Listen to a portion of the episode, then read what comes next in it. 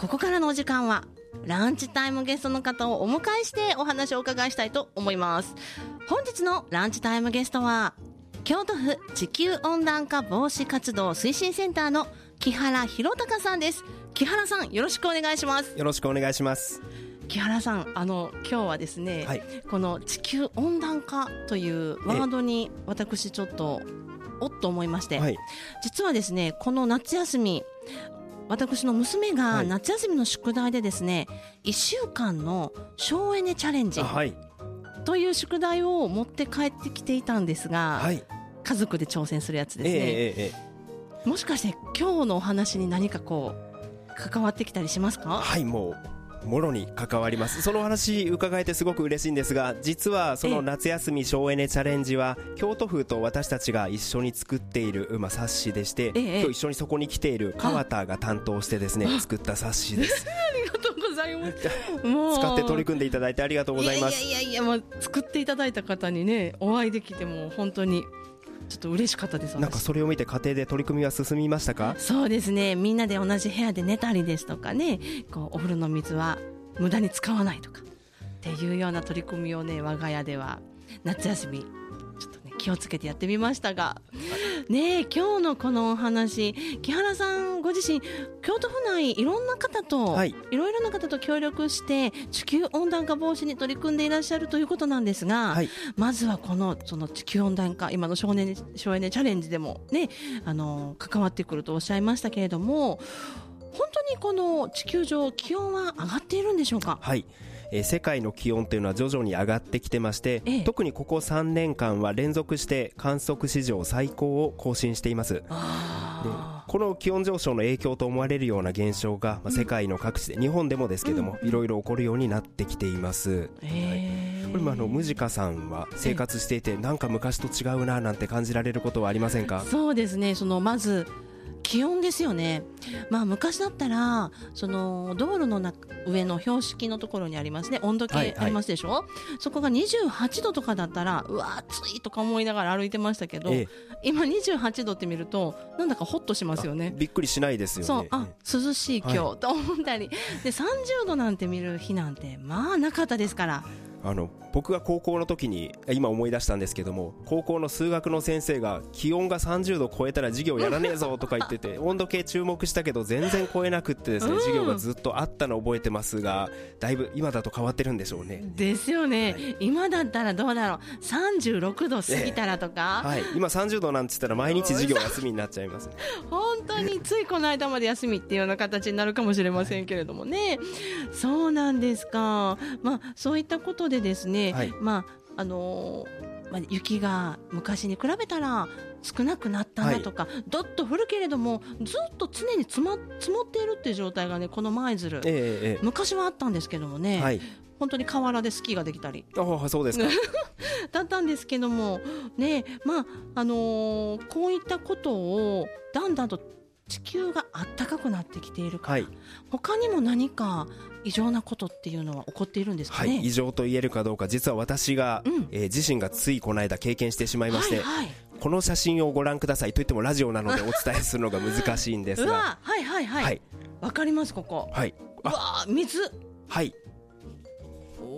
これは、えー、舞鶴でいう白鳥街道ですね。あ、そうなんですね。地名までわからなかったなんんですすでが。白鳥街道ですね、はい。あの配信メールなんかでも確か流れてきたと思います、冠水注意という今お見せしている写真が、まあ、道路が完全に水に浸かってしまっている写真なんですが、ええ。これ8月に私あの家族で舞鶴からフェリーに乗ってですね、はい。えー旅行に行ったんですが、その旅行の直前、フェリーに乗る直前にですね、えーゲリラ豪雨に遭ってしまいまして、ええ。この冠水した道路に突っ込んでしまってですね、車の底を損傷するということをやってしまいました。そんなた旅行の前にはい。大変な目に遭われましたね、そうなんです。で慌てて舞鶴の車車屋さんに応急処置をしてもらってなんとか夜のフェリーの出港に間に合ったんで。った。そうです。ホンダカーズ舞鶴さんその説はお世話になりました。何よりですそれは。本田カーズ舞鶴さんこの前ね番組聞いてくださってると、、はい。いですけど。いいですねはい。そうですね。今のようなゲリラ豪雨が、うんうん。まあ、温暖化の影響か、まあ、1回2回のゲリラ豪雨が温暖化の影響かどうかを言い切ることはできないんですけれども、うん。地球温暖化が進めばこんな極端な雨の降り方が増えると予想されています。舞鶴では集中豪雨の被害を受けやすいということ私も身をもって知ってしまいましたし、ええ。この間の台風でもお被害に遭われた方もいらっしゃるかもしれません。そうですね、えーえーそういった方々にまあお見舞いを申し上げるとともに、えーぜひとも地球温暖化問題にも関心を持っていただきたいなというふうに思っています。なるほどもうご自身が体験されたということでかなり説得力がある、怖かったです。怖かったでしょうねねえところではい、温暖化が進むとその極端な雨の降り方がまあ増えるということになったんですけれどもね、はい、なぜそんなことが起こるんでしょう、まあ、気温が上がるだけではないんではないですかね。はい、えっと仕組みは割とシンプルでして、ええ。温度が上がると水が蒸発しやすくなりますよね。ええで蒸発した水、まあ、海の水なんかがどんどん蒸発するようになるわけですがそれはどっかのタイミングで雨となって落ちてくることになります、まあ、温暖化が進むとたくさんの水が蒸発するようになりますのでどこかで一気に雨が降る。そんな可能性が高くなるわけです。ああなるほど。とてもわかりやすい説明。ありがとうございます。ね、単にその気温が上がるだけっていうわけではなくて、はい。そのしげ自然の災害のリスクが高まるということなんですね。はいそうです。では、地球温暖化を止めるには、私たちどんな風にしたらいいんですかね？あはいえー、と温暖化がなぜ起こっているかと言いますとこれはもうご存知の方多いかなとも思いますが、ええ。まあ私たちが石油や石炭とかガソリン、うん。こういった化石燃料を燃やして二酸化炭素が出てくると。はい。で空気の中の二酸化炭素の量が増えてくると地球の熱が逃げにくくなって地球の温度が上がってしまうと言われています。はい。で。すから温暖化を止めるためにはこの二酸化炭素の量を減らさなければなりません、えええーじゃあどれぐらい減らせば温暖化は止まるのかというところがポイントになるわけですがなるほど。ちょっとこれクイズにしてみてよろしいですか？難しい。大丈夫。はいではクイズです、はいじゃんはい、じゃん。えー地球温暖化を止めて気温が上がらないようにする安定化させるためには私たち人間が出す二酸化炭素などの量を今に比べてどれぐらい減らさなければならないでしょうか？次の3つのうちから選んでくださいはい。1番10%減らす。2番50%減らす。3番100%減らす。いかがでしょう？温暖化を止めるためには二酸化炭素などの量出す量を今に比べてどれぐらい減らすのか。1番 10%2 番 50%3 番100%さてどれでしょリスナーの皆さんいかがでしょう？1番10%、2番50%、3番100%減らす。どれぐらいなんでしょう？そうですね。間を取って2番。2番。50%ぐらいでしょうか？いかがですかね？うはい、えー答えはというと残念。答えはですね、ええ。実は3番の100%です。あー。ね今日も外に今日リスナーの皆さん方応援に来ていただいてます。いかがでしたか？予想とはうんどうだったか2番。ね ねえ100%減らすということなんですね。で100%って全部じゃないですか。その通りです。え最近の科学の研究の進展でこの地球温暖化を止めるためには二酸化炭素など温暖化を起こしてしまうガスの量をゼロにしなければならないということが分かってきました。それもいつまでにやればいいかというと今世紀中にこれをやらなければならないということを、えー言われてるんですがええ。このことが分かったのは本当に、えーここ何年かつい最近のことですので、これをご存じない方も多いんじゃないかというふうに思います。なるほど。もう100%はありえないなと思ってたんですよはい。だってむ無理そうですもん。そうですよね、まずは。普通に考えたらうんそうです、今の状況だったら。ね無理そうだし100%はないなっていうところでねあの今日外のねとこでも 聞いていただいてるリスナーの方も一緒ですね私と。あ間を取って2番の50%ではないかと。私もそう思ってたんですけどじゃあゼロってかなり難しいですよね。本当驚きましたけれども。でどういうことでゼロにすることができるというっていうのが、はい。とても気になるところなんですが、はい。後半続きは後半お伺いするとはい。して、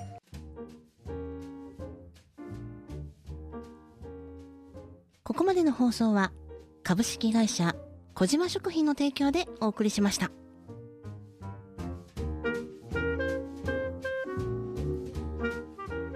さて、えー、木原さん、はい。ありがとうございました。とってもいい可愛らしい曲、そうですね。二度未満の歌をお送りいたしましたが歌詞を聞いているとどうやら地球温暖化の関する歌のようですね。そうなんです。二度見ではなく。2回見るじゃなくて。2回見るではなく2度未満なんですね。なるほど、えっと、世界ではあー産業革命、えー以降の産業革命からの気温上昇を2度未満に抑えよう。これがまあ今の世界の目標になっているんですね。これをもじって私の知り合いたちが作詞作曲したのがこの2度未満の歌という曲なんです。ね市販されていないセルフレコーディング。そうなんです。知り合いがですねもう自分でギター弾いてベース弾いてドラム叩いてコーラスまで自分で入れて作った CD です。おー素晴らしい。本当にいい曲。おー楽しい曲。ね音楽お温度の温度気温の2度未満、ということなのでね。でもこの2度ってはい簡単に実現できそうなんですかね？いやこれ非常に厳しいですね。ええ。で産業革命からあとすでに1度弱気温は上がってしまっていますから、ええ。2度目標を達成しようと思うと残りは1度ちょっとということになります。ええ。で今の二酸化炭素などの排出量がこのまま続けば30年ぐらいでこの2度未満の目標にえー達成に必要な排出総量を超えてしまうと言われています。藤川さんもお子さん、えー小学生ですかね。夏休み省エネチャレンジに取り組んでいただいたという、ええつまり30年後というとまだバリバリ働いてそうですよね、はい。でももう昔に比べてこんなに気候が変わったということですから、はその一度ちょっとではい。一度弱ではい。こんなに気候が変わっているのでね、これから先がとっても心配そうなんですよ。これが2度3度になると本当に大きな変化が起こると言われてますのでだからこそなんとか、えー気候を安定化させなければならないなというところです。まあ、とは言ってもこのやはりさっきのね100%じゃないですけど、はい。ゼロにするっていう、はい。そのっていうのは私にはとても想像しづらい世界なんですけれども、電気も暖房も使うことができなくなるっていうことですかね。あえー実はそんなことは全くないんですね。ええ石油や石炭など、まあ、地下に埋まっている化石燃料これを燃やすと、お CO2 が出て地球温暖化につながりますからええ。逆に言えば石油や石炭などを燃やさない方法であればエネルギーを使うことはできるわけです。なるほど。二酸化炭素の排出量がはい。ゼロにできればはいいい。ということだから、そうなんです電気が使えなくなるってわけではないんですね。そうです。例えば、うん。太陽光発電を使えば、石油や石炭を燃やさなくても電気ができますし太陽熱温水器を使えばお日様の力でお湯を沸かすことができますね、なるほど。でそれでエネルギーがでも足りるんですか？うんまもちろん自然のエネルギーなので、まあ、使える量には限りがありますから、まあ、決していくらでも使っていいというわけではありません。ですから使う量を減らしていって、まあ、効率よく使っていくと、で必要な量自体を減らしていくということが、まあ、もちろん重要になります。だからかあの普段の生活でね、はい。今回夏休みチャレンジしました私、はい。省エネチャレンジ、ええええ。でそういった積み重ねっていうのが、まあ、ゼロに向かうことがっていうことがイメージできないけれどもそういった取り組みをしていくまずここにここには。そうですね。最初の一歩がそこにあるというふうに思っています、ですがあの地球のことですから、はい。世界での取り組みっていうのは進んでるんですかね？そうですよね。自分一人やってもなかなか進まないんじゃないかと思われるかもしれません。思ってしまいます。はい。えーこの排出量ゼロ、お基本的には化石燃料を使わないという世界の実現に向けてうん。パリ協定という約束が作られました、ええ。ここにはアメリカ、うん。中国 EU 日本そして北朝鮮など世界のあらゆる国が参加しています。そうなんですね。でですねちょっと信じられないかもしれませんが例えば、イギリスやフランスノルウェーといったいくつもの国が近い将来にガソリン車やディーゼル車の販売はもう禁止しますよと、ええそういった方針も打ち出していますし、うん。石油での暖房を禁止するそういう方針を打ち出している国もあります。なるほど。最近ね、はい。電気自動車のはい。CM がすごく増えましたよね、はい。やはりこのガソリン車の販売禁止。はい、そこが大きく動いている、はい、この夏にも私もヨーロッパに調査に行ったんですがええ。向こうでは特にもう電気自動車への流れはもうぐっと動いている。とでその電気も自然のエネルギーで賄っていこうという動きがものすごく進んでいることを体感をしてきました。ああそうなんですね。でやはりこうそういった車が電気になったり、はい。そのそれも天然っていうかね、はい。あの普通の化石燃料を使わない。でいうだまた大きな会社がそういうことにも取り組み出してるんですかね？そうですね。国だけではなくて企業を見ても、えー世界的に有名な BMW、うん。GM、うん。IKEA、Apple、ええ Google、リコーもまだまだありますけども、おそういったさまざまな企業が自然エネルギー100%を目指すということを正式に宣言をしています。なんかあのベンツも電気自動車にするっていうようなね、ニュースも最近聞きましたけれども、まあ、どれも聞いたことのある有名な企業ばかりで本当驚きましたがでは私たちはどんなことをしていったら具体的にですね、はい。い、いんでしょうか、まあ、日々の暮らしの中で、まあ、できることといいますかあるんですかそうね。まず気をつけていただきたいのは、体を壊すほど冷房や暖房を我慢するようなそういった省エネは絶対にやめていただきたいなと。あーなるほでどポイントは毎日のまあ、行動とかあそれから製品選びを賢くする賢く選ぶということがポイントかなというふうに思います。え例えばテレビを省エネモードにするだけでうん。40%ほど省エネに、ええ。大きいですよね。大きいですね、はい、それからあ近くに行くときは車じゃなくて自転車や徒歩、まあ、これ健康にもつながりあますね。そうですね。で最近あの宅急便宅配便が話題になってますが、ええ。宅配便受け取るときに、うん。えー時間指定サービスなどを使って確実に1回で受け取るということができればもう1回届けるためにトラックが走り回るということもまあ防ぐことができます。これ運転手さんの負担軽減にもなりますよね。なるほど。そういうことですか、なあそそうやっていくとこう生活の中でもはい。やれることは多そうですよね、はいそうですね。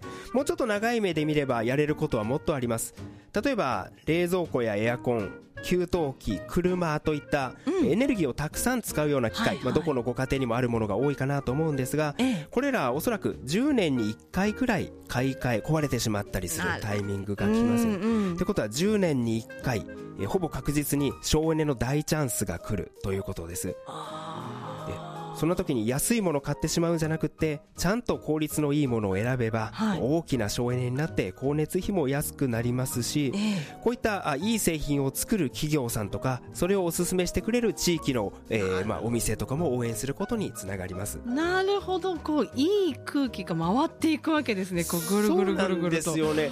言ってしまえば私たちは石油や石炭を買うために海外にたくさんのお金を払っています、うん。この金額というのはですねええだいぶ減っているんですけどもそれでも去年1年間で12兆円え石油や石炭買うために払ってまして。わざわざ。そうなんです。これはですね日本が車をを売って輸出して、えーまあ儲けたお金。車の輸出の金額よりも大きいんです。ねそうなんですか。ですからそういったことは、えーそういったお金をですね石油や石炭を買うために使うんじゃなくってうん。ちゃんと質の高い暮らしをつするために地域とか、まあ、国内の企業に払っていく。これが僕は地球温暖化だと思っていまなするほど。やっぱりこう賢くはい。選んではい。チョイスしていく。はい。賢く選ぶがキーワードなんですね。そうですね今環境省が事務局を務めて国全体でクールチョイスという運動が展開されています。ほうほう。クールチョイス？クールチョイス。クール？はい。えクールって言ったら冷たい。そうですかね。えー。